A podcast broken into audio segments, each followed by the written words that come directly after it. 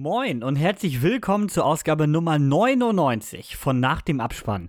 In der heutigen Ausgabe sprechen wir über Ridley Scotts neuestes Epos. Es geht um Napoleon.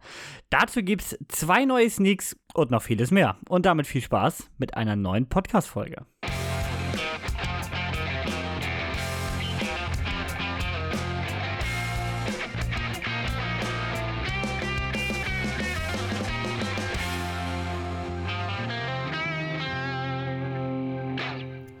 Ein Hallo auch wieder von meiner Seite. Ich bin Niklas, der vor dem Intro war Kevin, und zusammen mit Melanie widmen wir uns heute Ridley Scotts Versuch, das Leben des Kaisers der Franzosen, Napoleon Bonaparte, auf die Leinwand zu bringen.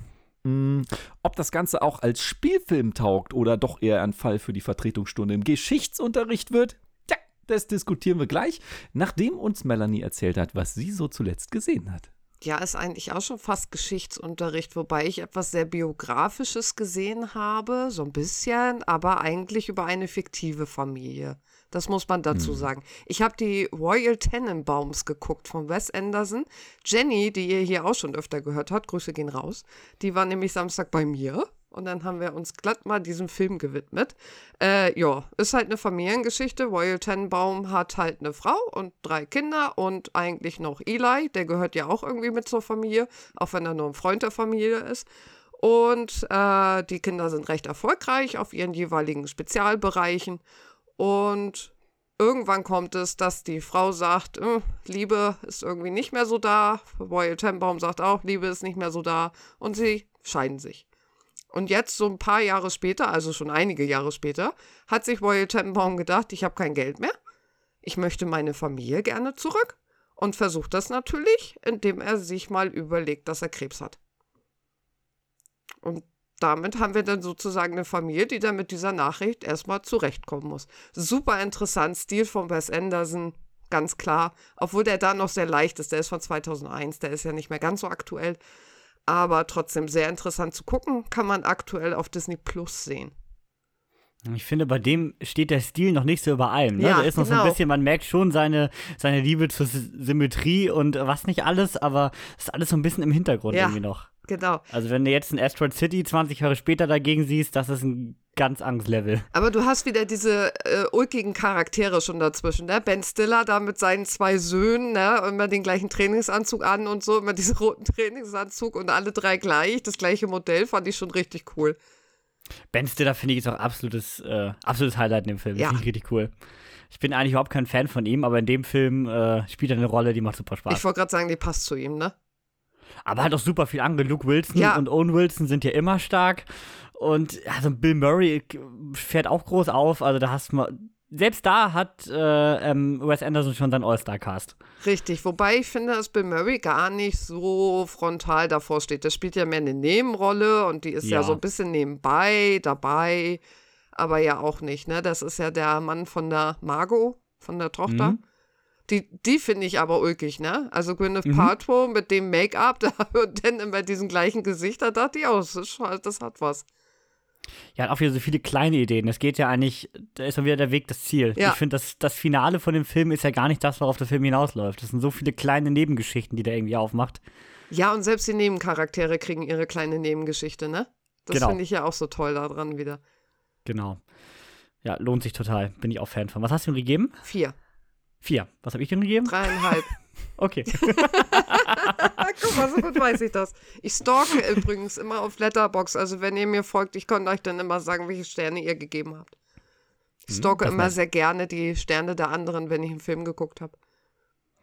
Obwohl ich das auch mal super interessant finde. Es gibt ja welche, da merkst du so ganz viel, so, so recht ähnlich, so viel dreieinhalb und vier zum Beispiel oder so. Dann gibt es aber auch die, da hast du einen Haufen Fünfer, aber auch einen Haufen Ein-Sterne-Bewertung. Und dann bin ich immer froh, wenn die Leute Reviews geschrieben haben. Das stimmt. Was gab's denn bei Niklas zu sehen? Mm, Also diverse Filme. Ich erinnere Oha. da nochmal an, die- äh, an unsere Film-Challenge, die ja jetzt ausgelaufen ist. Aber keine Sorge, ich habe mir sagen lassen, zwei Hosts haben auch noch nicht den letzten Film geguckt, ne? Also, äh, Schwamm drüber. Aber ich kann ja von was anderem erzählen. Und zwar war ich letztens in Wiesbaden. Jetzt fragt ihr euch, warum fängt er denn mit der Scheiße an? Ja, ganz einfach. Da habe ich ein Konzert gesehen. Wird immer noch nicht wärmer. Ja, aber weißt du, da war Musik von Hans Zimmer.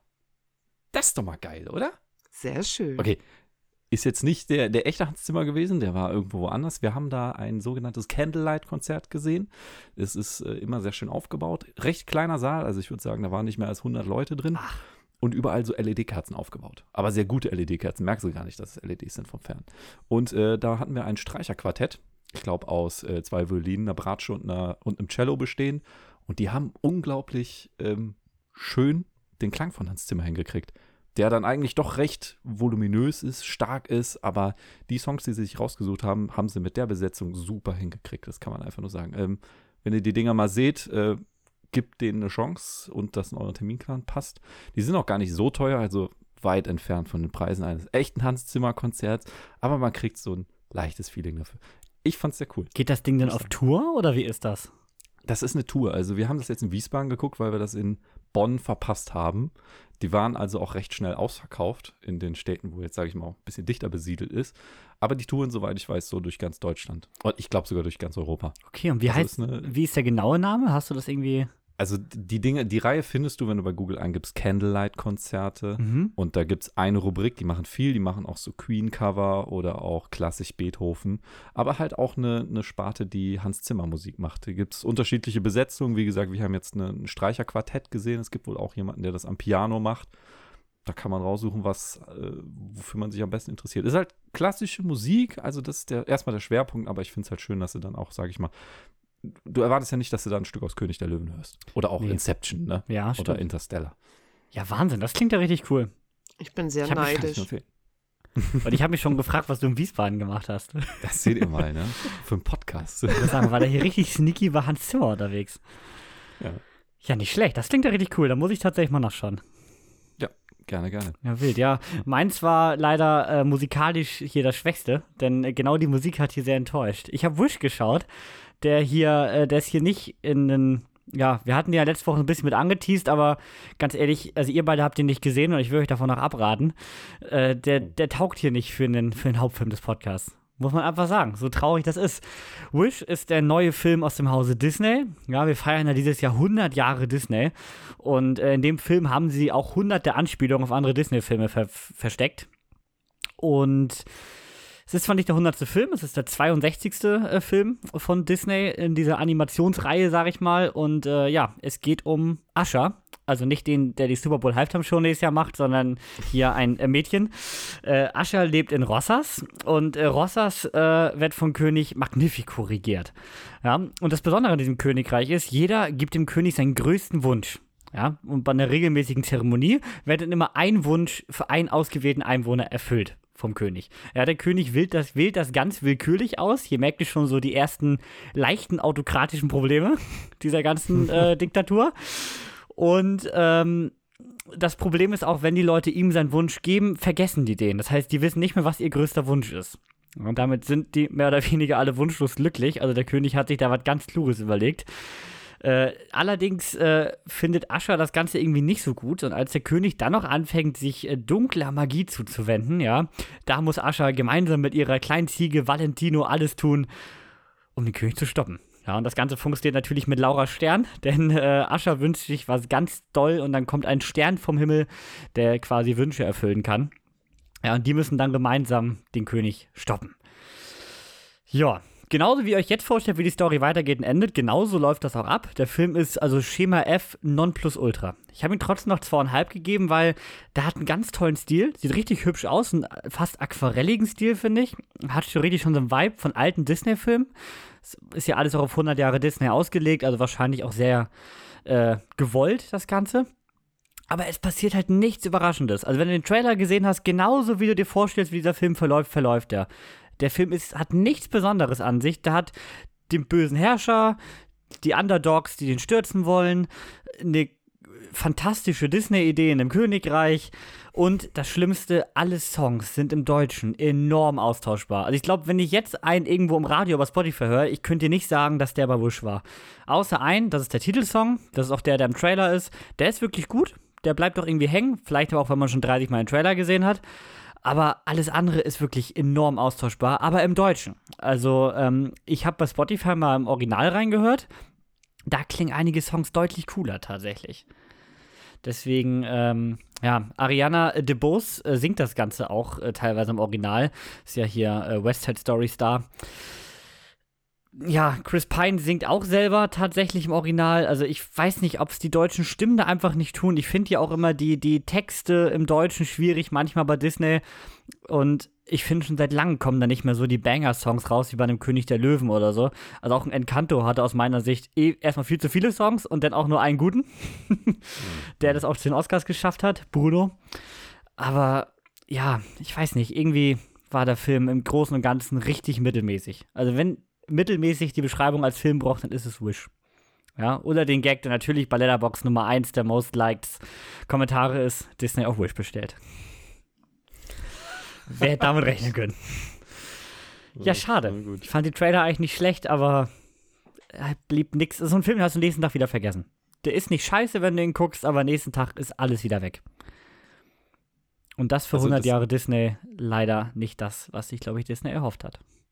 Ja, da wollte ich jetzt gerade drauf hinaus. Also, das ist der, der offizielle Film, das wird von Disney so beworben. Ja, es ist. Im Trailer steht ja sogar am Anfang eine Jahrhundertgeschichte. Ja. Und ähm, weißt du, statt auf die Idee zu kommen, da vielleicht irgendwie so einen Film draus zu machen, was weiß ich, Cross Universes, wo irgendwie alle großen Disney-Marken mal vorkommen, macht man sowas. Ja, sie haben ja ein Cameo-Festival, ne? Also zum Beispiel, also ist ein Cameo-Festival. Zum Beispiel okay. ist ein Einwohner der Stadt ist Peter Pan. Und also ein Krams. Also. also auch sehr auffällige Cameos. Ein paar wahrscheinlich eher im Hintergrund, ein paar sind sehr plakativ. Man wollte sehr viel reinpacken, aber ja, auch das rettet dann Film nicht. Das haben wir schon bei Marvel gemerkt, dass das nicht funktioniert. Und das klappt hier genauso wenig. Und davor haben sie genau das, was du gerade gesagt hast. Disney hat davor noch einen Kurzfilm laufen. Once Upon a Time a Studio ist auch schon bei äh, Disney Plus. Und da haben sie ja wirklich alles, was irgendwo mal in einem Disney-Film rumgelaufen ist, in diese neun Minuten reingequetscht. Hm. Aber auch das fand ich sehr uninspiriert. Also eigentlich ist es ja nur dieses Gebäude, wo nachts, nachts im Museum-like alle Disney-Figuren zum Leben erwachen und alles rennt einfach einmal durchs Bild, völlig zusammenhangslos. Also hätte man auch wieder mehr draus machen können, finde ich. Fand ich dafür, dass der bei Letterbox so abgeht, das ist aber auch sehr viel Fanliebe. Also ich fand das Ding dann sehr uninspiriert, muss ich sagen. Ja, also kann ich jetzt nicht unbedingt weiterempfehlen. Ist wie gesagt nicht schlecht, aber es ist meiner Sicht kein Kinobesuch wert. Songs werden auch noch von Helene Fischer gesungen, das ist für mich auch kein Pluspunkt. oh, okay. Na gut. Ja, du hörst es auch sehr eindeutig, natürlich. Hm, schön. Ja. Aber nur der Abspannsong, also so nicht. Aber es bleibt hängen. Ja, so wie gesagt, alles in allem absolut mittelmäßig, sieht toll aus, aber macht nichts Besonderes, was Disney, was man, was man bei Disney nicht schon gesehen hätte. Ja, so viel dazu. Wie Niklas schon sagte, die Film-Challenge ist durch. Ähm, ich habe da ein bisschen geschlust, ja. Die letzten zwei Wochen war so viel los, dass ich da auch echt noch nicht zum letzten Film gekommen bin, muss ich zugeben. Ähm, und ich glaube, dies, das jetzt hier auch noch ausführlich auszuführen, würde den Rahmen dieser Folge sprengen. Denn äh, wir, die Filmchallenge ist wie gesagt durch. Sie wird wiederkommen. Dezember jetzt nicht, weil äh, man muss sagen, Dezember ist gefühlt immer der vollgepackteste Monat im ganzen Jahr. Ich glaube, das sprengt dann noch mehr den Rahmen und sorgt für noch mehr Zeitprobleme. Wir haben ja auch noch Folge 100 im Köcher, ja, in der nächsten Woche, wenn ihr die hören wollt. Ihr wisst, ne? Reinfolgen und äh, natürlich gut bewerten, dann wäre die Folge auch besser. Ist klar. Und deswegen, ohne Umschweife, kommen wir jetzt zum Thema dieser Folge. Ja, bevor ich hier weiter meine Monologe ausführe. Kommen wir zu Napoleon von Ridley Scott. Am 23.11. kam dieser Film in die Kinos. Ja, wir haben ihn auch fast da quasi gesehen, kam aber vor nicht zum Aufnehmen. Und jetzt ist es endlich soweit. Und jetzt erzählt uns einer von euch beiden, ich weiß nicht, wer hier das äh, vorbereitet hat, worum es denn in Napoleon geht. Also Napoleon Bonaparte war ja General der Ersten Republik, erster Konsul von Frankreich und schließlich Kaiser der Franzosen. Naja, soweit die Einleitung des Wikipedia-Artikels zum wahrscheinlich bekanntesten Franzosen aller Zeiten. Und was soll ich sagen? Genau das bekommt man hier auch zu sehen. Ne? In schön chronologischer Reihenfolge werden wichtige Momente aus seinem Leben rausgepickt. Das bedeutet, ihr seht ganz viel Politik, ganz viel Schlachten und ganz viel Beziehung zu seiner ersten Frau Josephine. Ja, viel mehr gibt es dann auch eigentlich nicht mehr zur Handlung zu sagen. Ihr habt in Geschichte ja sicherlich alle gut aufgepasst, ne? Nicht so wie ich. Und ähm, aber ich sag mal so, Kevin, das Ding lebt natürlich auch von seinem 200 Millionen US-Dollar Budget und den Leuten, die da mitgewirkt haben. Magst du uns da mal erzählen, wer das so alles war? Du hast ja, ja schon einen großen Namen erwähnt. Genau, Joaquin Phoenix spielt hier die äh, Hauptrolle in diesem Film, spielt Napoleon auf dem Regiestuhl, sitzt äh, Ridley Scott, der das Ganze hier mal wieder fabelhaft inszeniert. Dazu haben wir Vanessa Kirby als Kaiserin Josephine. Und äh, das war es eigentlich an den großen Namen in diesem Film. Ja, wir haben noch einige einigermaßen namhafte Nebendarsteller, auf die kommen wir vielleicht später nochmal zu sprechen. Aber die drei sind schon so das Zentrum des Films. Ja, man merkt Ridley Scott's Stil und das Ganze ist sehr fokussiert auf Joaquin Phoenix und Vanessa Kirby. Das muss man auf jeden Fall sagen. Im Kino geht die Fassung allerdings nur äh, ein bisschen mehr als zweieinhalb Stunden und ist hart runtergekattet, weil man hier nicht den zweiten Killers of the Flower Moon ins Kino bringen wollte von Apple in diesem Jahr. Es soll ein Director's Cut Anfang 24 auf Apple TV erscheinen, den Ridley Scott selber zu verantworten hat. Das Ganze soll dann über vier Stunden gehen. Ja. Und äh, das ist gleich ein großer Punkt in unserer Diskussion. Was man aber zuerst mal erwähnen muss, wie steht ihr denn dazu? Es wird ja schon wieder ganz viel kritisiert, dass dieser Film unglaublich viele historische Ungenauigkeiten und Ungereimtheiten hat, um es nett zu formulieren. Also Wikipedia hatte eine Latte an Punkten, die falsch sind tatsächlich. Wie findet ihr sowas bei dieser Art von Film? Ist das für euch eine Sache, wo ihr wirklich sagt, das wertet den Film deutlich ab? Oder findet ihr das bei Filmen, die keine Dokumentation sind, aus dramaturgischer Sicht vollkommen okay? Sagst du dazu, da, Ich habe gar nicht in die Liste reingeguckt, muss ich ehrlich sagen, weil mich das irgendwie überhaupt nicht interessiert in dem Moment. Weil da geht es mir um die Hauptfigur in dem Moment, um Napoleon. Und ob er jetzt in dem Jahr sonst was, wo er da war oder nicht da war, das ist für so eine ähm, fiktive Art der Umsetzung mir eigentlich im Endeffekt so ein bisschen egal. Pädagogisch gesehen finde ich es natürlich schade, weil man natürlich mit solcher Art der fiktiven Umsetzung mehr die Leute nochmal catcht, äh, sich mit dem Menschen zu beschäftigen, als jetzt mit so einer lahmen Dokumentation, sage ich jetzt mal, die man so in Geschichtsunterricht oder Außengeschichtsunterricht kennt. Ähm, aber so an sich denke ich mir halt immer, lass den Regisseur doch machen, was er möchte draus. Ja, aber so Kleinigkeiten gebe ich dir recht, aber hier soll es ja tatsächlich so gewesen sein, dass Napoleon in vielen Wesenszügen ein völlig anderer Mensch gewesen sein soll. Also wie er, wie er sich teilweise hier verhält. Und das ist natürlich schon ein Riesenunterschied dann. Aber da glaube ich, äh, ist halt schwierig, weil du das ja auch nur nach geschichtlichen äh, Sachen lesen kannst. Also es sind ja auch Sachen, die gedeutet worden sind. Es gibt ja jetzt keinen Menschen mehr, der uns sagen kann, wie Napoleon war. Glaube ich glaube ich. Ansonsten würde ich mich wundern. Dann sind wir wieder im Sci-Fi-Bereich. Da, habe ich dann ein paar Fragen. Ähm, aber ich denke mir halt so, das sind ja auch alles Deutungen dann im Endeffekt, ne, durch seine Taten. Und äh, er war ja jetzt auch nicht so nur der ähm, Typ, der irgendwie kriegsherrisch war. Er hat ja auf anderer Seite auch noch ganz andere Sachen gemacht äh, die vielleicht dann auch positiv waren, aber da wissen wir ja auch noch gar nicht, ob wir den vielleicht, ob wir die vielleicht in den vier Stunden zehn sehen. Mhm. Das kann ich mir nämlich gut vorstellen, dass sie die eher weggenommen haben dafür jetzt erstmal. Was sagt Niklas dazu? Ich kann mir das vorstellen, dass so ein bisschen wie wenn du als Buchfan, sage ich mal jetzt so aus Perspektive der Historiker, äh, den Film dann endlich siehst. Und ähm, jeder baut sich wahrscheinlich schon seine eigene Vorstellung auf. Klar ist das durch Fakten beziehungsweise historische Aufzeichnungen belegt, aber auch da ist der Interpretationsspielraum. Wenn einer sagt, Napoleon Bonaparte war ein wahnsinnig sympathischer, charismatischer, stilvoller Mann und ein anderer behauptet genau das Gegenteil, weiß ja nicht, wie die Leute gerade gegenüber Napoleon eingestellt waren. Der eine fand ihn richtig geil, wollte ihm in den Arsch kriechen, der andere hat, äh, was weiß ich, letzten Nachtbraten von ihm weggeschnappt bekommen. Ja, gut, da hast du recht. Ist das. Da hast du recht. Für, für dieses Hollywood-Ding muss ich jetzt ehrlich sagen, also bei einem Film ist mir das, einem Actionfilm hier, ich finde, das Ding schreibt sich nicht wirklich auf die Fahne, historisch akkurat zu sein. Du merkst schon, dass Ridley Scott Wert darauf gelegt hat, diese Person und vor allem diesen Aufstieg, zumindest in der Kinoversion, äh, darzustellen. Wenn ihr es genau wissen wollt, schaut eine Doku. Das Problem ist halt, eine Doku ist nicht so fesselnd wie das hier. Das ist so. Und vieles kannst du ja auch, also da kannst du dich ja schon an Begriffen äh, Fehler machen. Ne? Also, ich meine, zum Beispiel ist ein Punkt, sein Geburtsjahr, was bei der Hochzeit erwähnt wird, ist oder was vorher erwähnt wird, ist falsch. Liegt aber auch daran, dass er es bei der Hochzeit auch tatsächlich falsch angegeben hat, damit der Altersunterschied zwischen den beiden nicht auffällt. So kannst du jetzt so und so deuten. Ich meine, es ist ja in dem Kontext dann richtig. Also, mhm. das ist aber so vielen Kleinigkeiten, wo natürlich ein Historiker dann nochmal vielleicht äh, mehr Wortlauberei ansetzt. Ich meine, dann könnte ich es auch schon bei Niklas Einleitung sagen, ja, ist bedenklich, weil Franzose war er ja eigentlich gar nicht, kommt ja von Korsika. Was ja zwischen Frankreich und Italien auch historisch öfter mal äh, den Besitzer mhm. gewechselt hat. also das kannst du ja, vieles kannst du ja wirklich äh, in verschiedene Richtungen interpretieren. Oder auch zum Beispiel die Geschichte rund um diese Schlacht mit dem Eis. Auch die ist ja historisch immer noch sehr umstritten. Mhm. Also da sind viele Punkte, die man sehr verschieden sehen kann. Ich glaube, wo wir uns sehr einig sind, ist, dass Napoleon eine super interessante Figur ist, die auf jeden Fall so eine Blockbuster-Verfilmung einfach verdient hat. Auch wenn es schon viele kleinere Filme rund um Napoleon gibt. Mhm.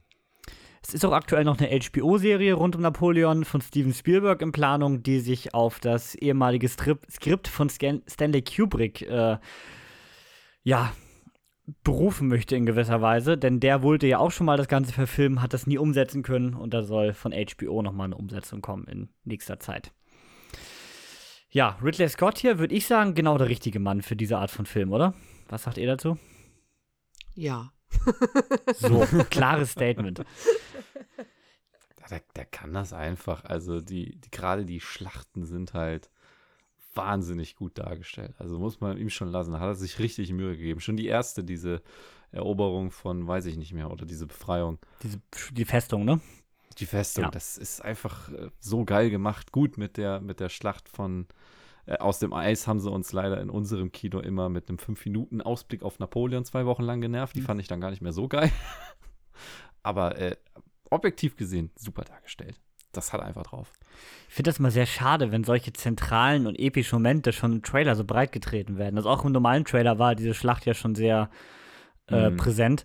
Finde ich immer so doof. Das habe ich bei Mission Impossible Dead Reckoning jetzt genauso genervt mit dem Motorradstand von Tom Cruise der da so ja, breit getreten ja. wurde, wo ich mhm. dachte, das ist so der größte Moment, den du schon komplett ungeschnitten in den Trailer knallst. Und dann wirkt er gar nicht mehr im Film. Genau. Ne? Das ist das Problem. Genau, du hast ihn halt schon mega oft gesehen und das finde ich immer so schade. Aber äh, tatsächlich absolute Empfehlung, wer hier mal sich über Trailer aufregen will, da hat äh, Kollege David Hein in der letzten Woche ein Video gemacht, äh, was an Trailern alles schwierig ist in letzter Zeit. Das ist äh, absoluter Volltreffer, das Video. Wie war denn euer erster Eindruck, Niklas, von dem Film? Ja, also ich bin, also ich bin von den Trailern gehypt gewesen. Mhm. Und ich habe mir da so ein richtig dickes Schlachtepos, weißt du, so hart getaktet. Da kommt jetzt richtig viel Facts, richtig äh, krasser Typ.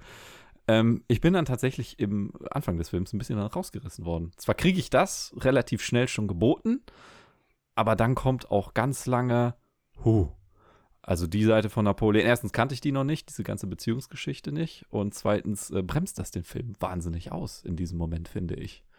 Und ähm, ja, deswegen hat sich das so eingependelt, so im Laufe der Spielzeit. Aber sagt ihr erstmal, wie ihr das fandet, dann können wir das ja zusammen aufdröseln. Ich würde sagen, storymäßig legt der Film ja sogar den Hauptfokus auf die äh, Beziehung zu Josephine, ne? Ja, auf jeden Fall. Hm. Melanie, was hast du? Äh, ich hatte auf jeden Fall gehofft, dass ich diese zwei Stunden, also zweieinhalb, knapp zweieinhalb Stunden nicht merke. Das war dann schon mal Goal of the Day 1, weil ich dann festgestellt habe, man merkt es nicht. Das fand ich schon mal gut. Äh, und es hat mich echt überwältigt. Diese ganzen Bildgewalten da zwischendurch und dann immer mal wieder so ein bisschen Story reingebracht. Es hat mich doch schon echt überwältigt, was ich da gesehen habe. Und es hat mir bestätigt, dass ich einen Napoleon bekommen habe, wie ich ihn gerne hätte. Also, was heißt, wie ich ihn gerne hätte, wie ich ihn halt sehe. Ich sehe ihn halt als so einen kriegshaarischen Typen an, der halt wirklich nachher ganz viel Schlechtes geschaffen hat für andere Menschen und Krieg gesucht hat. Und das habe ich jetzt in diesen zweieinhalb Stunden ja tatsächlich auch gekriegt. Und da habe ich dann auch für mich gesagt, genau so möchte ich auch, dass er auch diese Seite da ganz stark beleuchtet bekommt, damit halt nicht das passiert, was jetzt so bei diesen zur äh, Verfilmung von, oder Serien von True Crime passiert, ne? wie da, Jeffrey Dahmer, wo so ein toller Schauspieler da ist und auf einmal mit diesen Typen sympathisiert wird. So, das finde ich jetzt halt so bei Napoleon, da hatte ich wirklich Angst vor, dass der nachher zu sympathisch wirkt und finde einfach, dass er das eben nicht ist. Und das hat mich sehr beruhigt, sage ich mal so. Mhm. Ja, mir war es auch ähm, die Schlachten absolut beeindruckend inszeniert. Äh, storymäßig war mir das von Anfang an irgendwie klar, dass es schwer wird, ein so umfangreiches und so aufregendes Leben irgendwie in zweieinhalb Stunden komplett zu verpacken, von Anfang bis Ende, ne?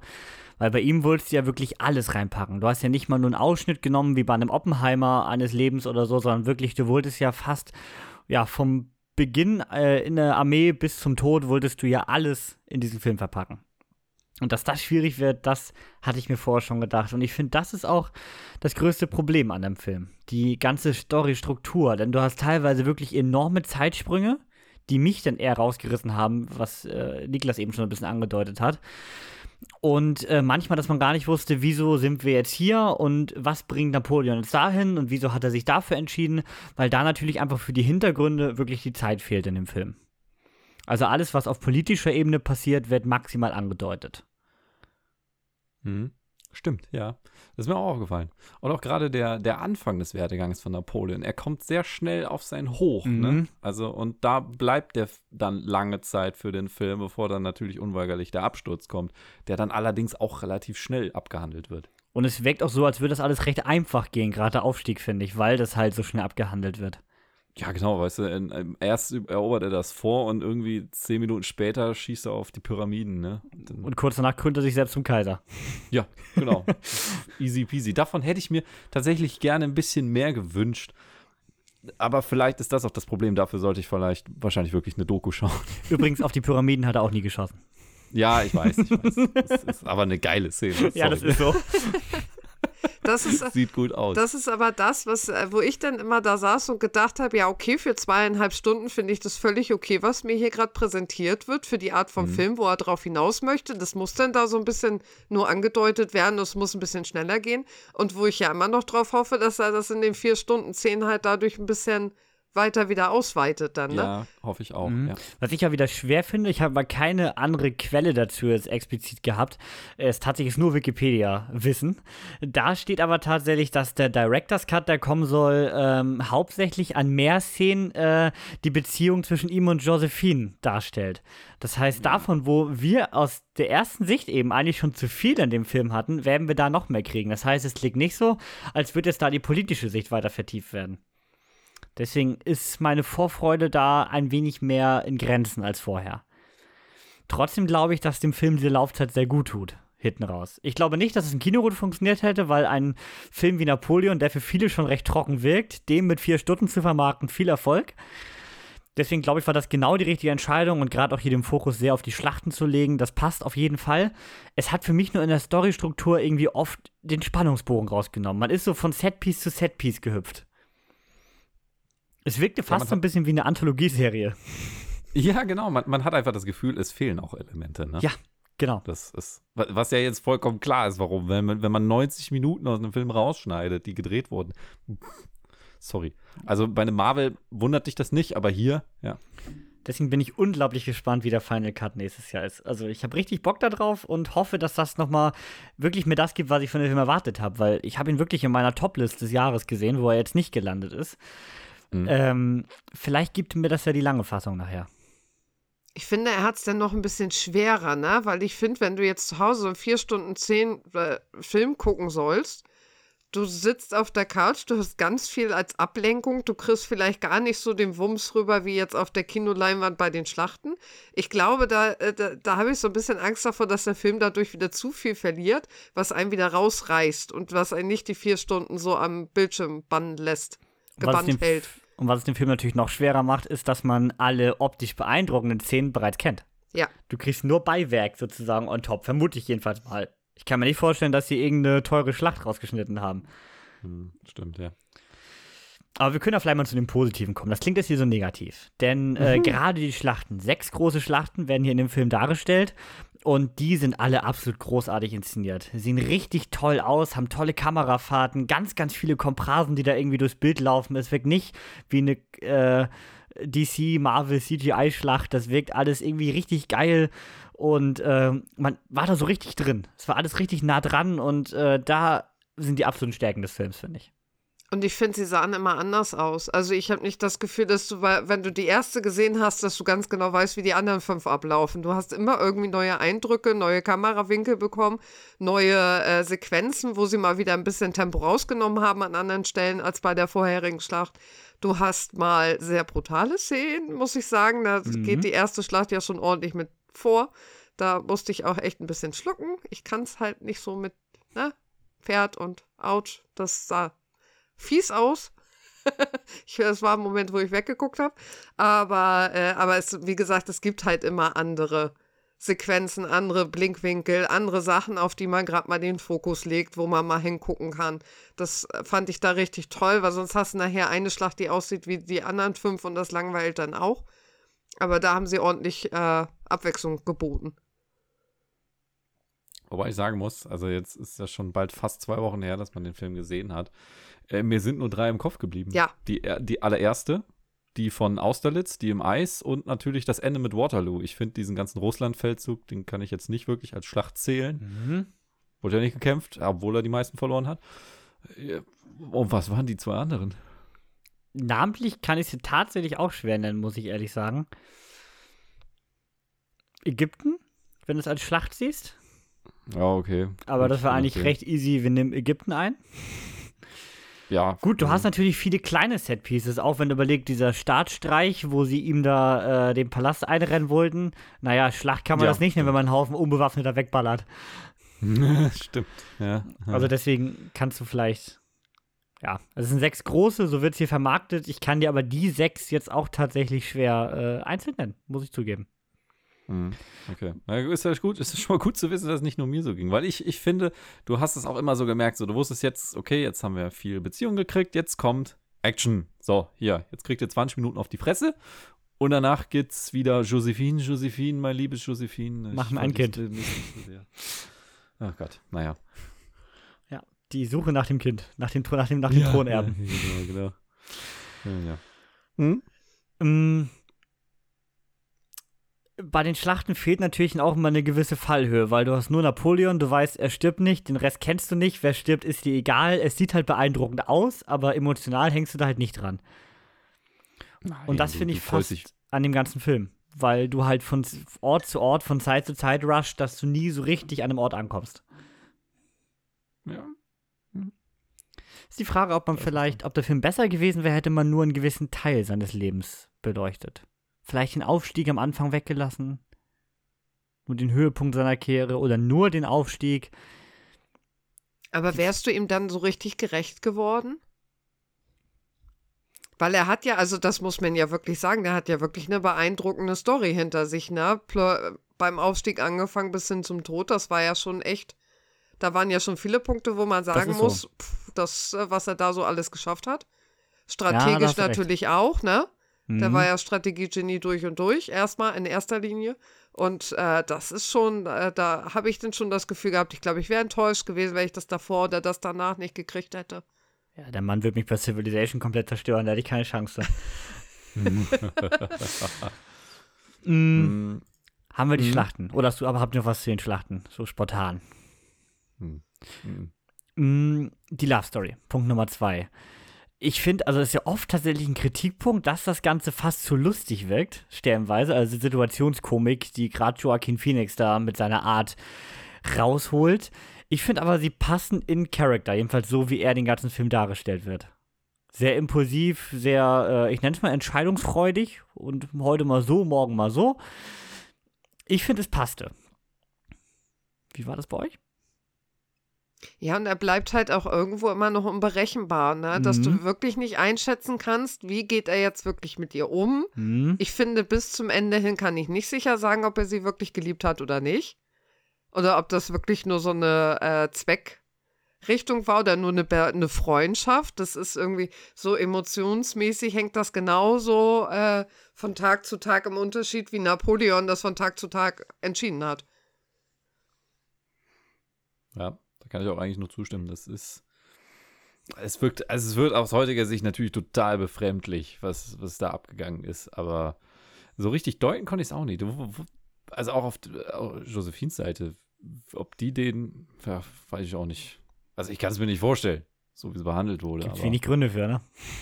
gibt wenig Gründe vor. Andererseits ist es natürlich eine sehr starke Abhängigkeit gewesen. Ne? Ich meine, die Kaiserin von Frankreich dadurch. Das ist so. Und das ist halt auch eine sehr andere Zeit einfach in Sachen Beziehungen und Ehen.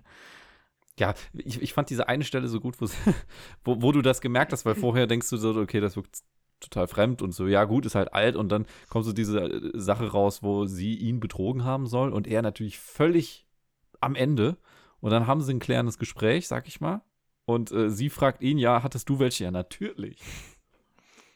Das ist ja was ganz anderes. Das ist ja was ganz Ja. anderes, ne? äh, ja. Kommen aber ganz. Das merkt man, das habe ich an der Szene dann aber erst so richtig gemerkt. Da dachte ich, okay, jetzt kann ich auch anders auf das Ganze draufschauen, Mhm.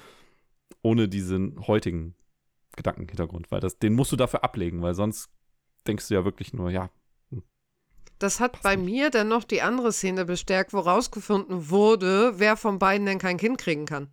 Mhm. Stimmt. Ja, stimmt. Die Art und Weise, ne, zu sagen, hier, guck mal, da liegt eine, mach doch mal, und wenn die schwanger wird, dann kannst du ein Kind kriegen und sie ist schuld. Ja, stimmt. Ja. Das stimmt. Gut, das war halt für ihn, äh, für ihn stand der Frankreich immer über allem und für ihn war das Wichtigste in dem Moment, einen Thronfolger zu haben, ne? Hm.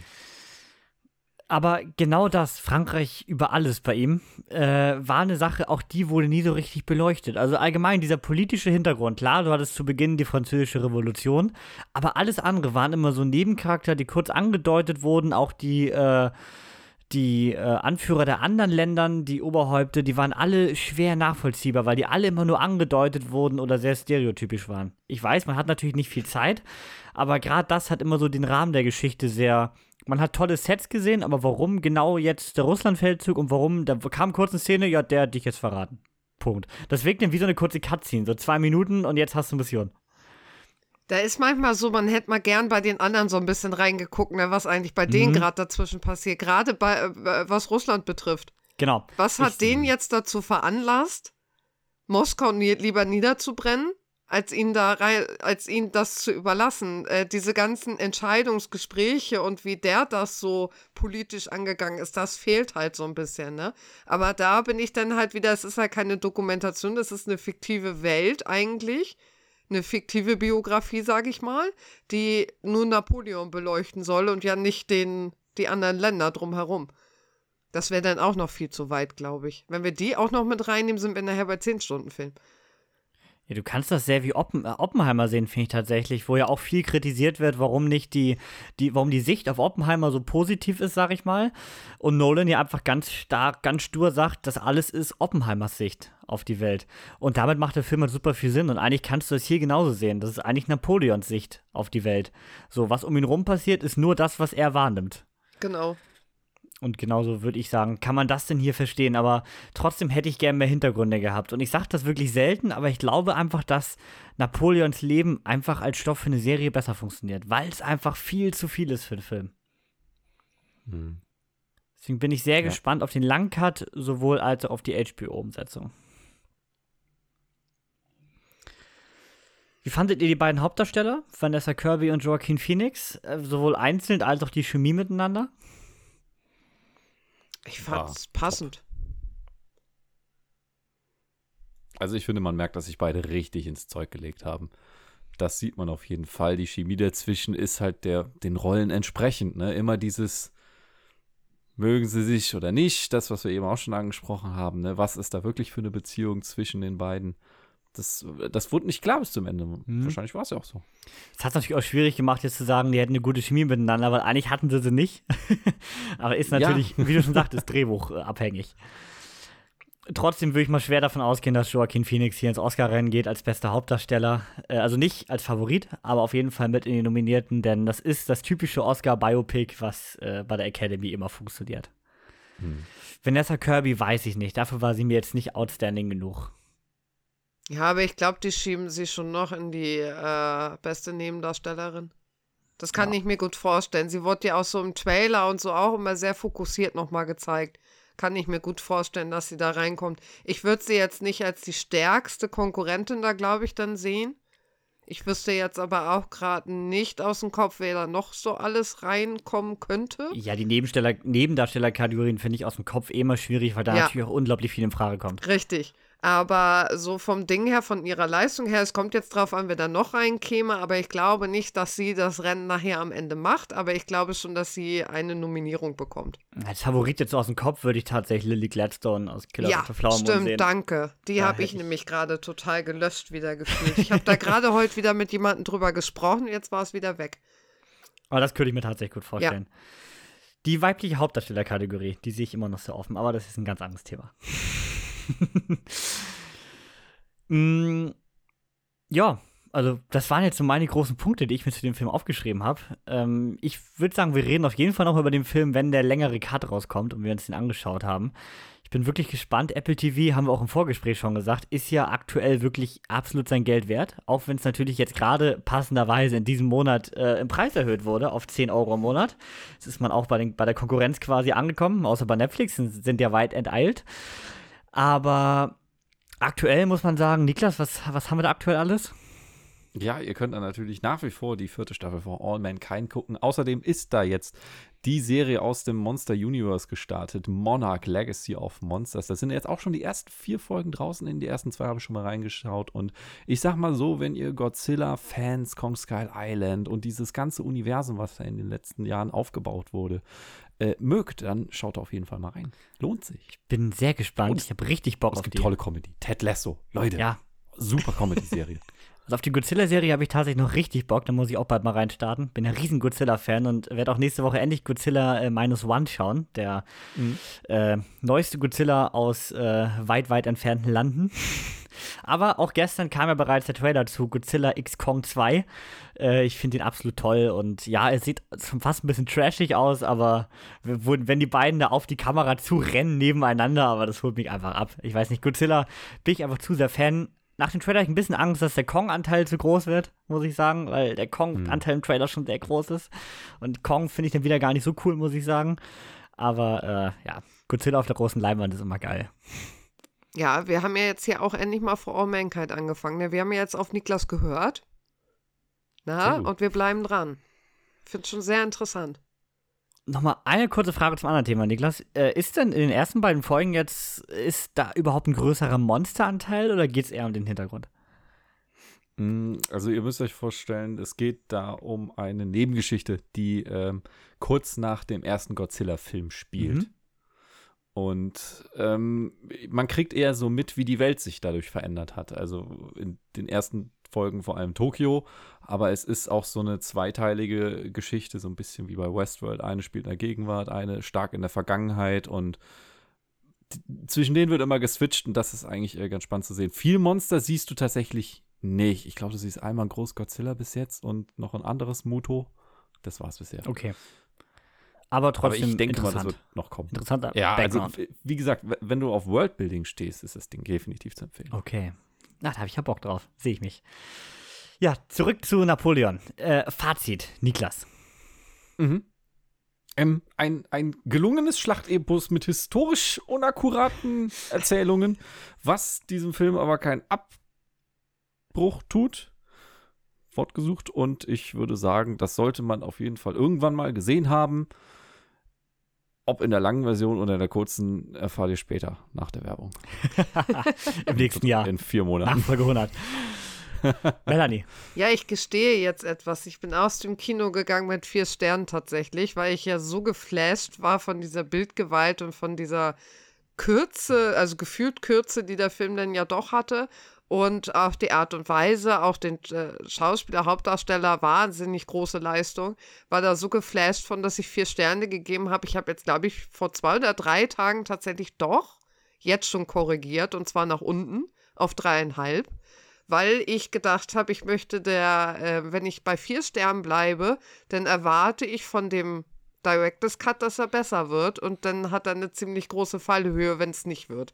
Deswegen habe ich jetzt gesagt, ich gebe den Film dann doch erstmal dreieinhalb und werde nochmal nachjustieren, wenn's not, wenn ich das Gefühl habe, es ist doch noch notwendig, wenn der Director's Cut draußen ist. Ja, dem kann ich mich eigentlich nur anschließen. Ich fand den Film auch visuell super beeindruckend. Das ist bei mir immer im Kino ein sehr wichtiger Punkt, gerade bei dieser Art von Film, muss ich sagen.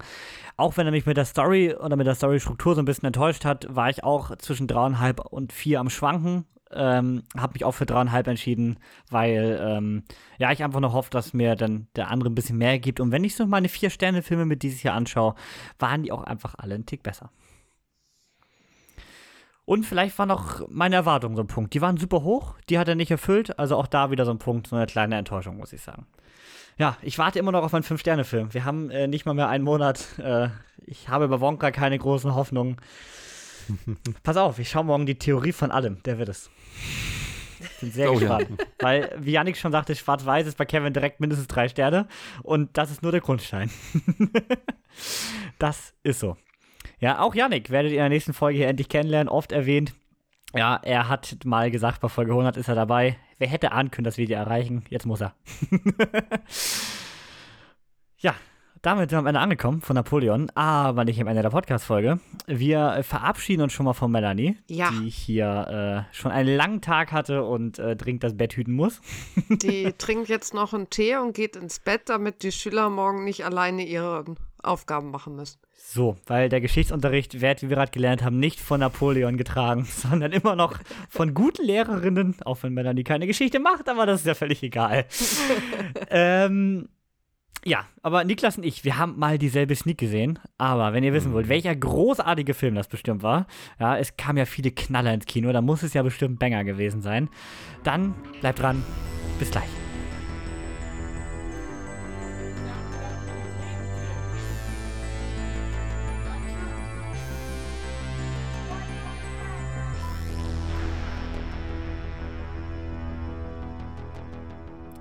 Da sind wir zurück bei den Sneak-Erlebnissen und äh, ja, wir haben mal wieder denselben Film gesneakt. Es ist lange her und zwar nicht mal wochenmäßig nacheinander oder so, sondern ist richtig sie am selben Wochenende, oder? Habe ich das falsch im Kopf? Ja, wir durften Dienstag, ihr habt dann direkt Mittwoch nachgeschaut, ne? Genau, das ist so.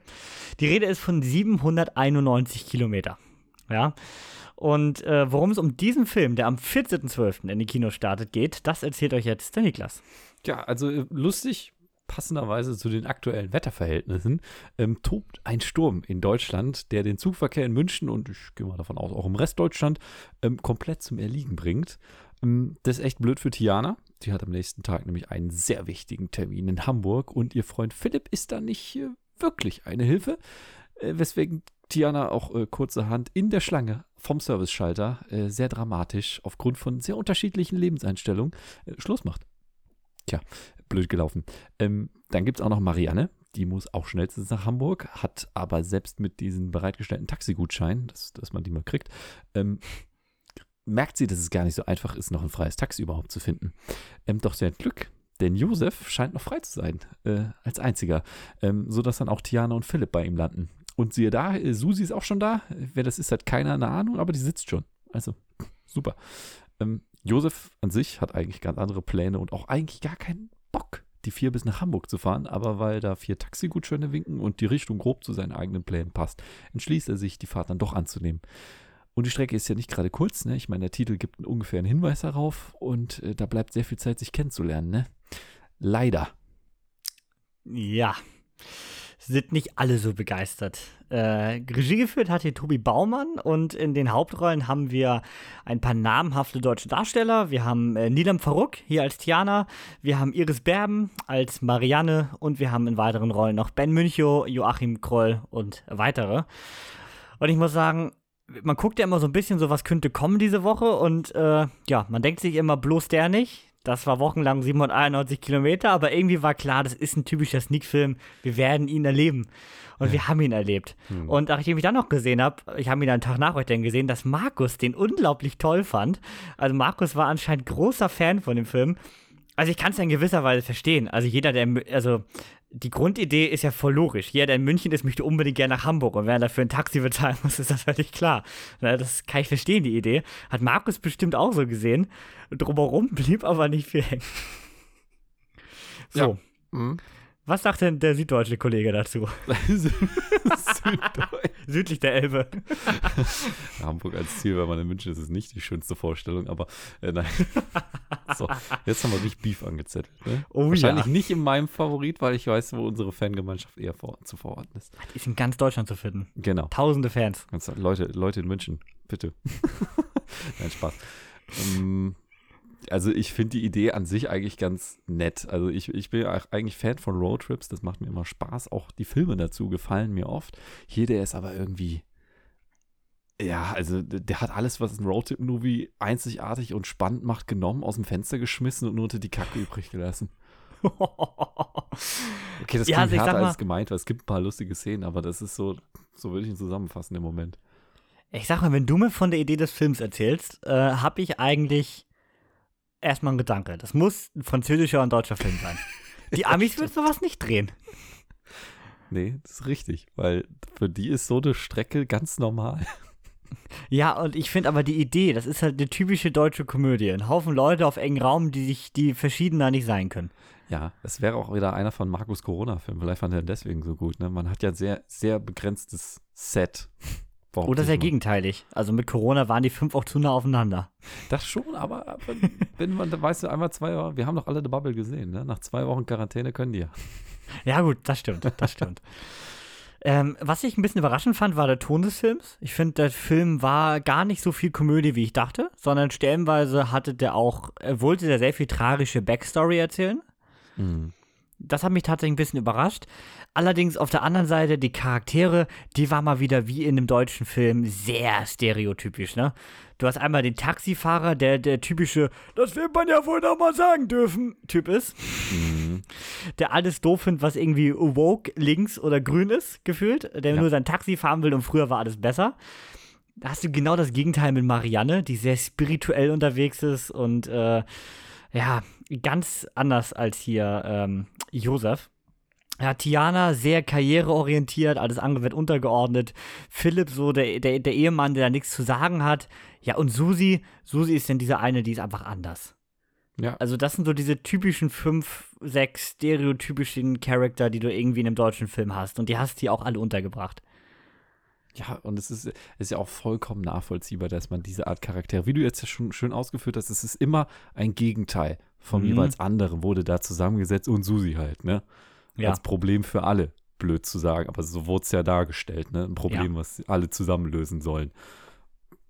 Ja, Aber du hast- War Sag du, sorry. Hm? Sag du, sorry. Äh, Jetzt habe ich, hab ich auch irgendwie den Gedanken vergessen, weil diese Situation ist so absurd, das, ja, das wird halt nie passieren in echt, weißt du? Nie. Genau, weil es aber, finde ich, so unglaublich stereotypisch ist. Du hast ja. Ja. keine realen Charaktere. Jeder, jeder ist so eine Person, die auf Twitter kommentiert, weißt du? Ja, ja exakt. Die nur genau. ihre Meinung Es ist vertritt. ein User, weißt du, als ob, als ob nichts für ungut, aber als ob der Drehbuchschreiber wirklich nur Streitpunkte. Ich frage mich ehrlich gesagt, wie schreibst du so ein Drehbuch? Du musst ja, also entweder waren da wirklich fünf Leute mit diesen Ansichten und die haben sich dann gegenseitig ein Drehbuch zusammengeschrieben oder ein Typ, der sehr schizophren ist, hat anhand von fünf Twitter-Verläufen dieses Ding zusammengeschrieben, weil so, das so wirkt es. Es werden ja wirklich nur die Klischees, also auch die, die, die Stammtisch-Argumente nur ausgetauscht. Genau. Aus allen Lagern. Aber genau deswegen mag ich diese Art von Filmen mal nicht, die ja bei deutschen Filmen so oft der Fall sind. Die mögen ja noch so herzliche Finals dann immer haben. oh aber Gott. äh, die Charaktere sind halt so unglaubwürdig. Wie du gerade schon sagtest, sowas würde im Echten nie passieren. Die Charaktere sind richtig geschriebene Charaktere. Das ganze Ding ist komplett unglaubwürdig. Keine Taxifahrt würde so verlaufen. Jedenfalls würden sie nie zusammen ankommen. Und dass du dann immer, das glaube ich, ist auch kein Spoiler. Dieses Happy End, alle haben sich Liebende hast, ist halt auch bei dieser Art von Film immer so, was noch unglaubwürdiger ist, weil du nie die Entwicklung dazu hast. Es gibt immer diesen einen Wendepunkt, der für alle die Augen öffnet quasi. Ja, Und so, hm. genau der ist hier auch wieder unglaublich unglaubwürdig. ich, ich sag mal so, ne, die, äh, die Schildszene, du weißt jetzt, worum es geht Mhm. und falls ihr den Film schon gesehen habt, ihr jetzt auch. Das ist als das ist der Moment, weißt du, die haben sich angeblockt. Äh, 90 Minuten lang, aber mit der Geste. Klar.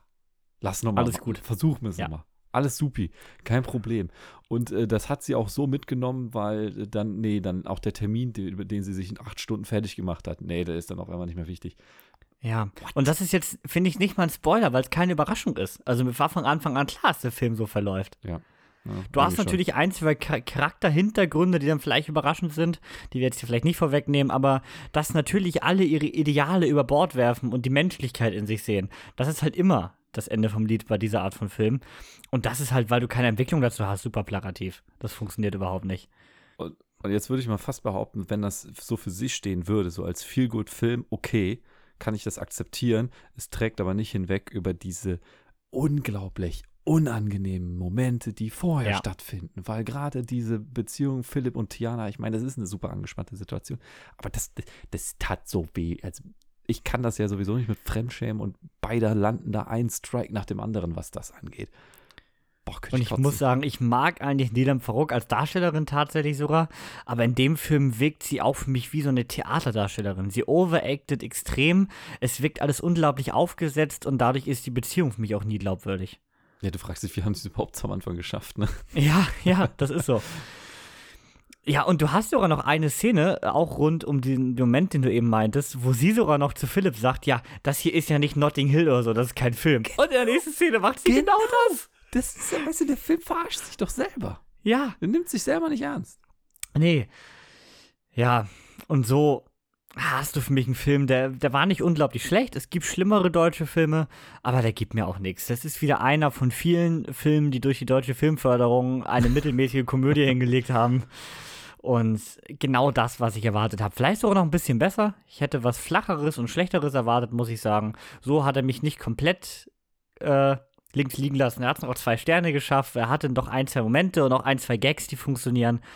Aber in der Breite ist es halt einfach genau das, was du im deutschen Kino leider mindestens zehnmal im Jahr bekommst. Auch Nee, mit ja. meistens denselben Darstellern. Hier ist auch mal wieder ein bisschen durchgewürfelt.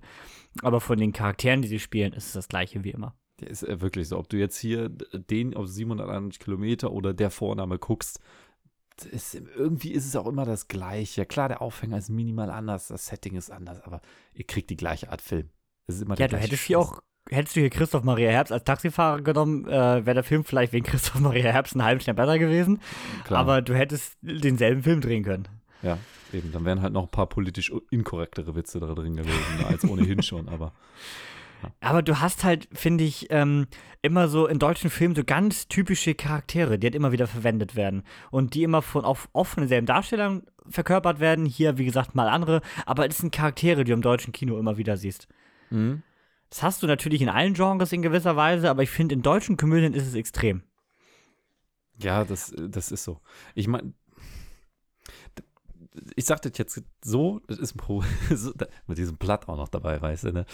Das ist ein Problem für mich persönlich, da Filme für mich ja, wie gesagt, so, so eine Ausflucht aus der Realität sind. Ich will in den Mhm. Filmen nicht die Iris vom Kiosk sehen, weißt du? Habe ich, hab ich einfach keine Lust drauf, weißt du, mit diesen Leuten hast du tagtäglich zu tun und es macht nicht unbedingt viel Spaß.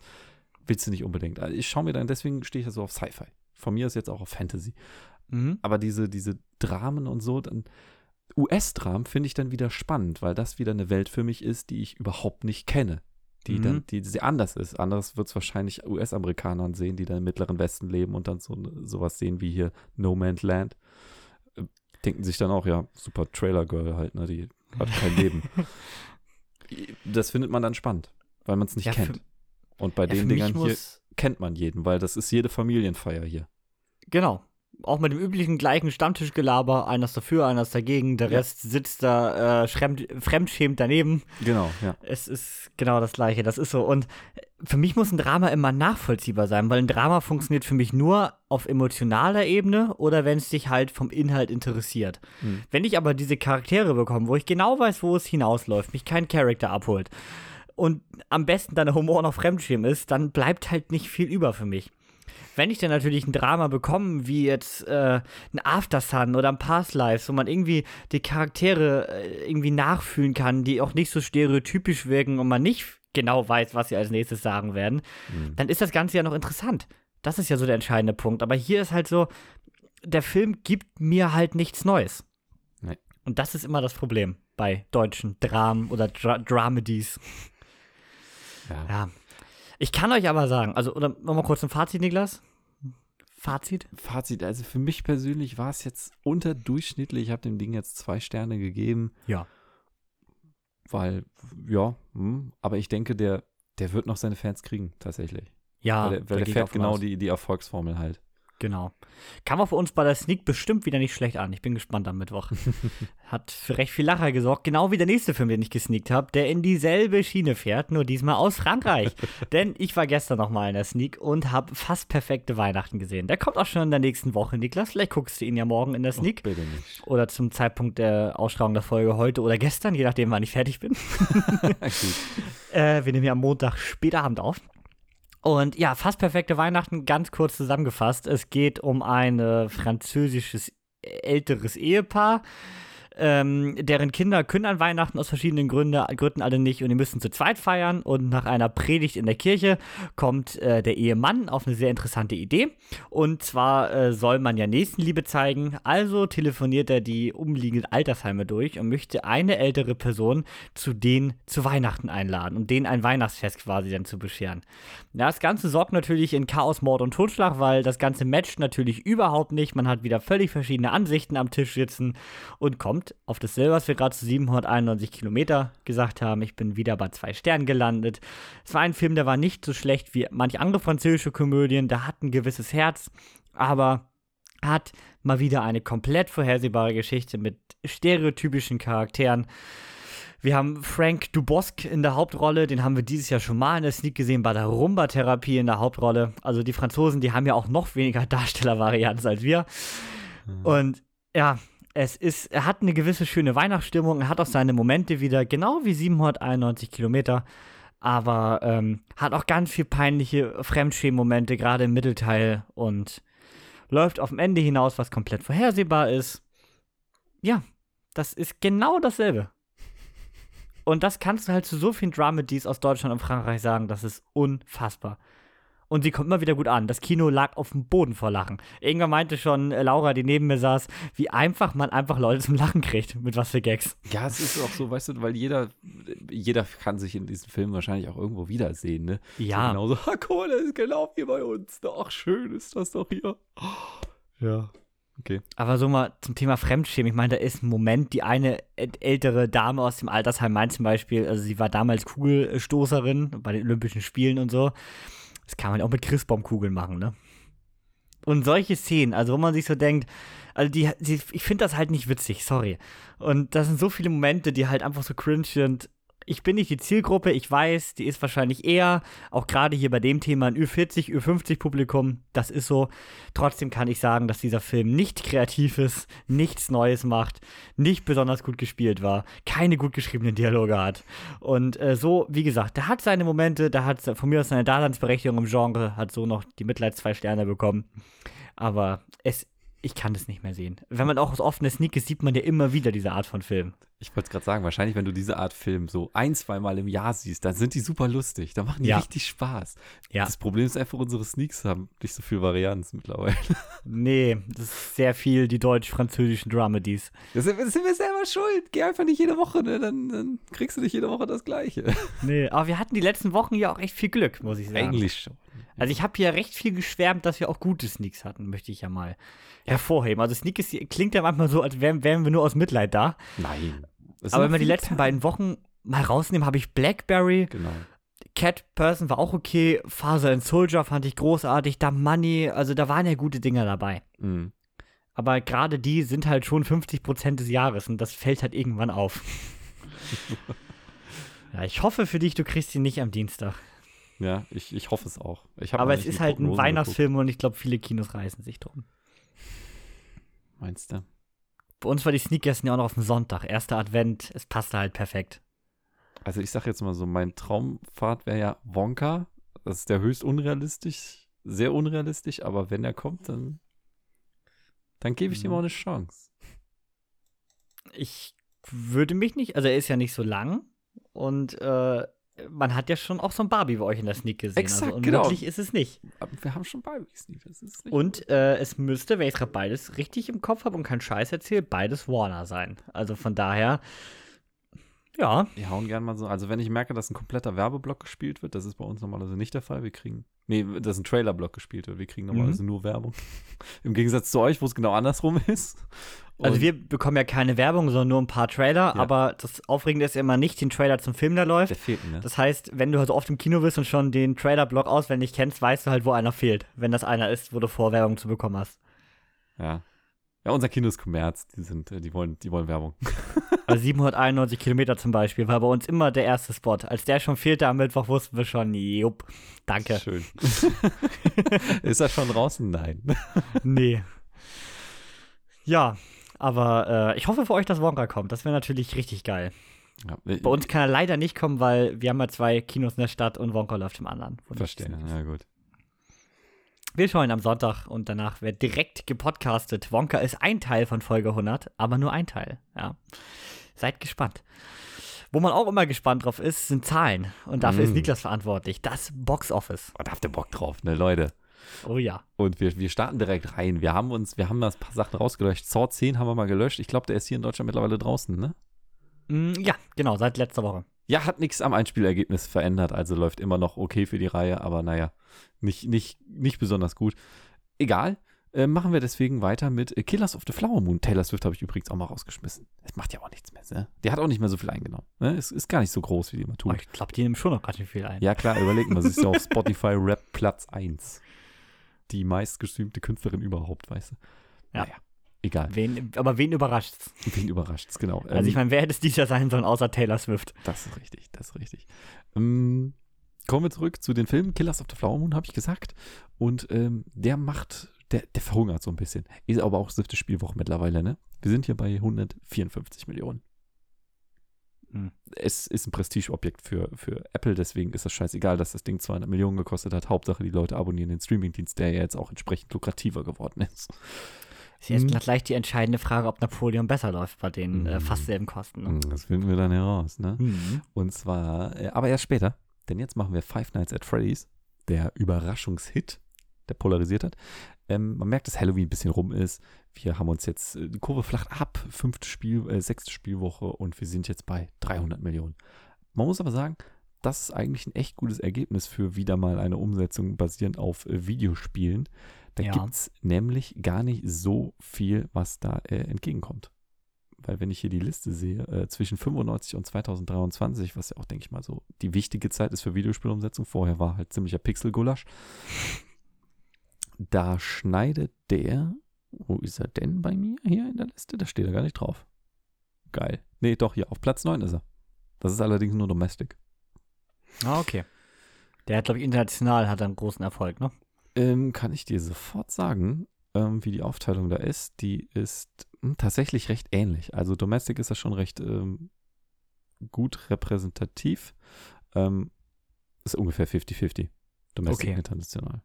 Tatsächlich. Äh, die, das krasseste Land ist Mexiko. Zumindest was äh, Zahlen mit belegbarer Herkunft angeht. So, ähm, machen wir weiter mit Dump Money. Wir haben es ja eben schon gesagt, einer der Highlights unserer Sneaks. Ähm, nicht, aber definitiv kein Highlights am Box Office. Ich, keine Ahnung, was läuft der überhaupt noch? Ich glaube bei uns schon, aber so einmal am Tag oder in der Woche. ja, wir hatten ja letzte Woche schon mal das Thema, ob das Ding äh, eine Veröffentlichung in den USA richtig bekommen hat. Mhm. Ähm, Ja, kannst du auf jeden haben, Fall jetzt schon haben wir halt immer noch nicht recherchiert, ne? kannst du jetzt, nee, kannst du bei Amazon Video on Demand, bei iTunes, bei Voodoo, kannst schon gucken. Okay. Ist Direct to DVD anscheinend gewesen in den USA. Das Bedeutet- einiges. Genau, bedeutet äh, hier jetzt ein Einspielergebnis von 17 Millionen. Aber lief bei uns auch richtig schlecht. Da lief im Kino, glaube ich, eine Woche, maximal zwei. Ja, das ist, ich glaube, mit der Geschichte du kein, keiner konnte wirklich was damit anfangen. Ja. Das war einfach ein Problem. Womit eigentlich jeder was anfangen hätte können, ist The Marvels gewesen. Mm, 275 Millionen gekostet, äh, vierte Spielwoche. Und wir sind jetzt gerade mal bei etwas unter 200 Millionen Einspielergebnis. Tja, da fällt mir auch nichts ein. Da, was, was soll dir dazu einfallen? Das ist ein, das ist ein Rohrkrepierer. Das ist, also guck mal, ich, bis jetzt, also bis jetzt gibt es keinen, der rausgekommen ist aus dem MCU, der schlechter performt hat. Ja. Selbst Nicht, äh, mal, nicht mal Hulk, ne? Nicht mal Hulk. Hulk ist immer noch 65 Millionen äh, US-Dollar im Vorsprung. Ah, ich bin, also ich kann mir schon vorstellen, dass das so ein Wendepunkt bei Disney sein kann, wo man sich jetzt mal hinsetzt und mal überlegt, wo soll das MCU eigentlich hingehen und wie kriegen wir wieder Erfolg. Das Also kann es für. Disney nicht weitergehen. Wir kommen gleich zum nächsten Disney-Flop.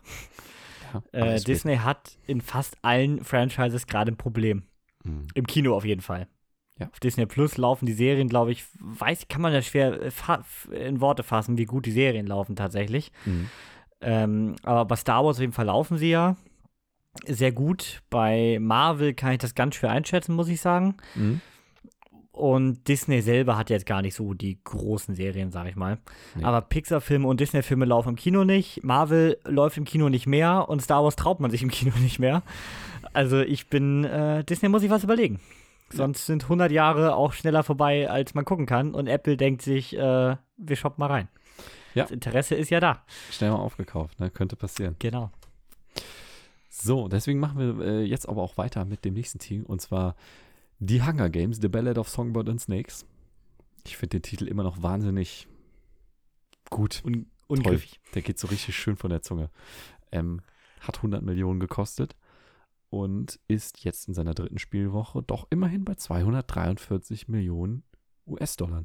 Und wenn ich mir das so angucke, ist es aktuell in unserer Liste der am besten performance Film auf seine Zeit gerechnet. Mhm. Weil äh, auch Five Nights at Freddy's war in der dritten Spielwoche noch nicht ganz so weit. Ist aber außer The Marvels auch der einzig große Mainstream-Name in der Das Liste, ne? ist korrekt. Und wenn man mal das Franchise selber betrachtet, ist das Ding doch ganz schön verhungert. Mhm. Denn ein, schauen wir mal gerade hier, wo man, ist jetzt nur Domestic-Zahlen, aber das ist bei dem hier eigentlich ganz repräsentativ. Ähm, am 17. Tag, wo wir heute sind, wo der 121 Millionen Domestic eingespielt hat, hat ein Mockingjay Part 2 schon 227 eingespielt und ein Catching Fire sogar 335 Millionen. Ja, da fehlt einfach was. Und das ist eine 50-50-Aufteilung bisher bei dem Film hier, ne? Domestic und International. Also Okay. Ja. ja, der Hype ist vorbei, muss man sagen. Der Hype das ist vorbei. Franchise hat seine, seinen Zenit überschritten. Es war ein Teenie-Hype und die Zielgruppe ist nicht wie bei Harry Potter so äh, extrem mit einem Fandom weitergewachsen. Nee, die, das Problem ist wirklich, die Zielgruppe ist da rausgewachsen, ne? Ja. Ja. Und ähm, naja, wie, wenn ihr was zu dem Film wissen wollt, ne? Aber du hast auch im Kino gesehen, jedenfalls bei uns, ich weiß nicht, ob es bei euch auch so war, dass da auch viele so rund um 25, 24 so saßen. Also wenig äh, 17-, 16-Jährige. Nein, das sind die, die, die in den 2010ern dann äh, als Teenies da reingegangen sind. Genau, genau. Und ich Aber glaube, mehr. dir da, aber davon gucken halt nicht mehr alle und damit hast du halt keine neue Zielgruppe erschlossen, viel verloren. Also ich sehe da keinen weiteren Film, muss ich sagen. Und der Film ist nicht weitergewachsen. Was Harry Potter gemacht hat, beziehungsweise dann auch mit den Spin-Offs von ähm, Fantastische Tierwesen, ist, sind erwachsener geworden. Du bist Ja. mit der ganzen Harry Potter Filmreihe bist aufgewachsen Ja. und dann hast du Erwachsenenunterhaltung bekommen. Und Harry Potter hat die Welt natürlich eine riesen Fanbasis. Ich meine, die Welt von Tribute von Panem gibt aus meiner Sicht nicht genug für her, dass da so viel drumherum gemacht werden kann. Harry Potter, diese fantastische, magische Welt, gibt da halt auch viel mehr her. Ich, ich habe keine Ahnung. Ich glaube, aus Panem könntest du an sich viel machen. Dieses postapokalyptische, vom Krieg zerfressene Land, Fantasieland, was ja irgendwie lose auf den USA basiert. Ähm, ich glaube schon, dass sowas geht. Aber es wird halt immer nur auf die scheiß Hunger Games runtergebrochen, als ob es das das Ja. Einzige wäre, was im ganzen Jahr was Spannendes wäre. Vielleicht ist das ja. Wahrscheinlich ist es das. Ja, gut. hm, Haben nicht Und viel. Ne? es ist postapokalyptisch. Harry Potter ist eher positiv. Ich glaube, das ist auch ein Punkt. Meinst du? Es hat eher einen positiven Vibe, an dem man äh, schön, sehr mal positiver zurückdenkt, was natürlich auch früher angefangen hat, Fans aufzubauen. Ich meine, Steiner Weisen haben ja schon Leute mit acht geguckt gefühlt. das stimmt.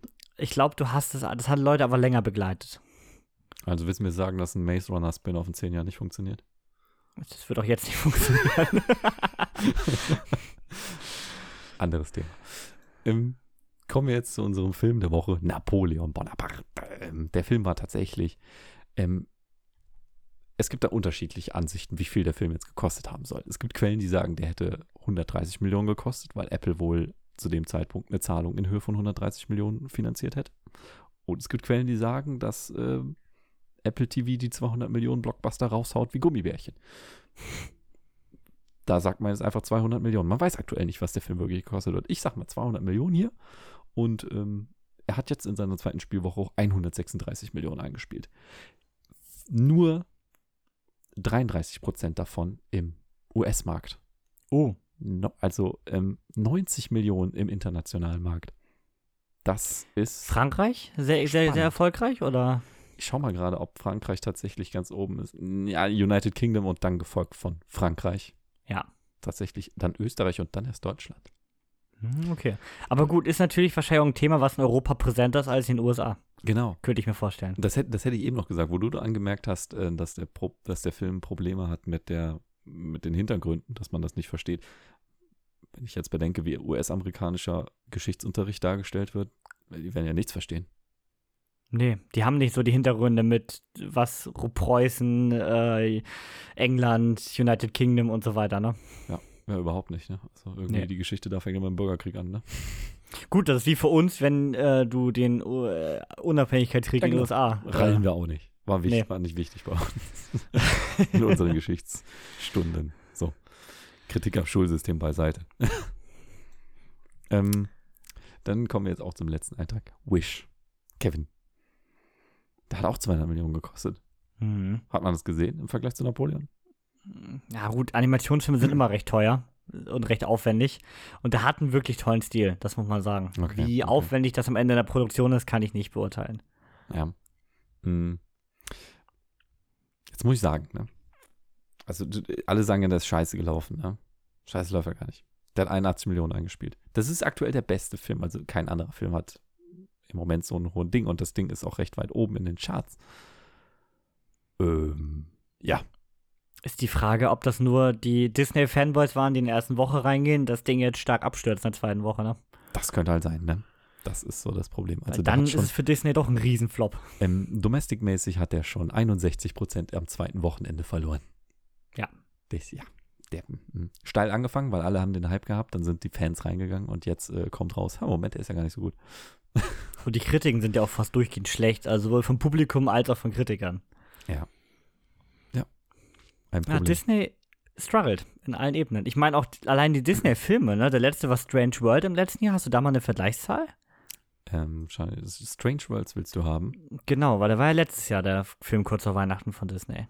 Nein, da muss ich mal gerade gucken, ob ich hier eine schöne Auflistung von den Walt Disney-Filmen kriege. Wie heißt der Film? Strange World hieß er einfach nur. Aber war ja Mainstream-mäßig komplett tot, aber es gab ja auch quasi kein Marketing. Okay. Oh, nö, muss ich, muss ich jetzt äh, mal so on fly gucken, mal schauen, ob sich das mit meinen ganzen Tippfehlern wiederfindet. No, weil ich auch Stranger World geschrieben habe. Ja, das ist dann schwierig. Ja, nicht, ich, Tastatur ist nicht meins.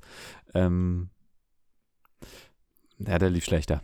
Hm. Okay. Der hat abschließend hat der 69 Millionen eingespielt. Oh, das ist ja richtig bitter. Das ist richtig bitter, ja. Immerhin ein bisschen besser, aber Strange World war der bessere Film. Sorry, Disney. Ja? Ja, das war's soweit, oder? Das war's, ja. Das war das Boxoffice. Und damit bleibt uns noch die Vorschau auf die nächste Woche, auf unsere 100. Folge, ja. Erwartet Großes, erwartet aber nicht zu viel, ihr wisst.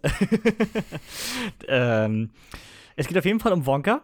Und was drumherum noch passiert, das steht bei uns auch noch nicht 100% fest. Äh, die Folge erscheint in ein bis zwei Wochen. Wir müssen mal gucken, je nachdem, was wir jetzt planen, das müssen wir uns gleich mal überlegen, äh, wie aufwendig das Ganze wird. Ähm, ich sag mal, in den nächsten zwei Wochen könnt ihr mit der Folge rechnen. Wann genau, steht noch ein bisschen in den Sternen. Aber wenn ihr das genauer wissen wollt, dann äh, folgt, für die, folgt für die Sterne nicht Disney, sondern folgt nach dem Abspann auf Instagram. Da seht ihr ganz genau, wann das Ganze weitergeht und auch alles weitere. Ja. Dann sage ich vielen Dank, Niklas, für die tolle Aufbereitung hier. Immer gern. Und ja, danke Melanie nochmal hier im Nachhinein und bis zum nächsten Mal. Bis zur Folge 100. Ja, ich bin sehr gespannt und habe richtig Bock und hätte nie gedacht, dass wir 100 Folgen erreichen. Haut rein, schönen Abend, bis dann und tschüss. Ciao, ciao.